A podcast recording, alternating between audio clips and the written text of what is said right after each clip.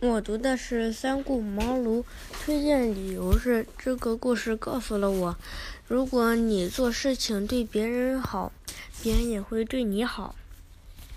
刘备两次前往隆中拜访诸葛亮，诚心诚意的邀请他出山，辅助自己实现统一中国的大业，可是一直都没见着。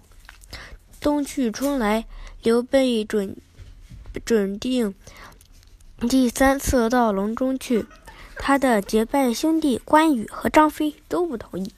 张飞说：“这次不用大哥亲自去，如果他不来，我只用一根麻绳就把他捆来了。”刘备生气地说：“你一点也不懂尊重人才，这次你就不要去了。”张飞答应再不无礼。兄弟三人才一起上路。他们来到隆中，只见那里山冈蜿蜒起伏，好像一条等待时机腾飞的卧龙。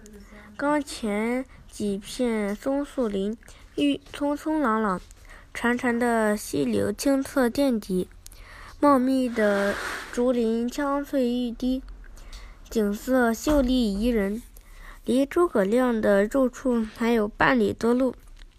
刘备就下马步行，到达诸葛亮家后，刘备上前轻轻敲门。出来开门的童子告诉刘备，诸葛亮先生正在草堂午睡。刘备让童子不要惊醒先生，吩咐关羽、张飞在门口休息，在自己轻轻走进去。恭恭敬敬地站在草堂台阶下等陈等候，等了半晌功夫，诸葛亮翻了个身，又朝里睡着了。又等了一个小时，一个时辰，诸葛亮才悠然醒来。刘备快步走进草堂，同诸葛亮见面。诸葛亮分析。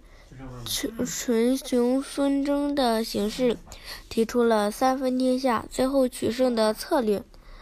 刘备听了，茅塞顿开。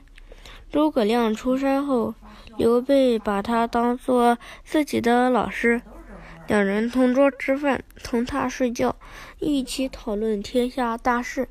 刘备高兴地对张关羽、张飞说：“我得到诸葛先生。”就像鱼得到水一样啊！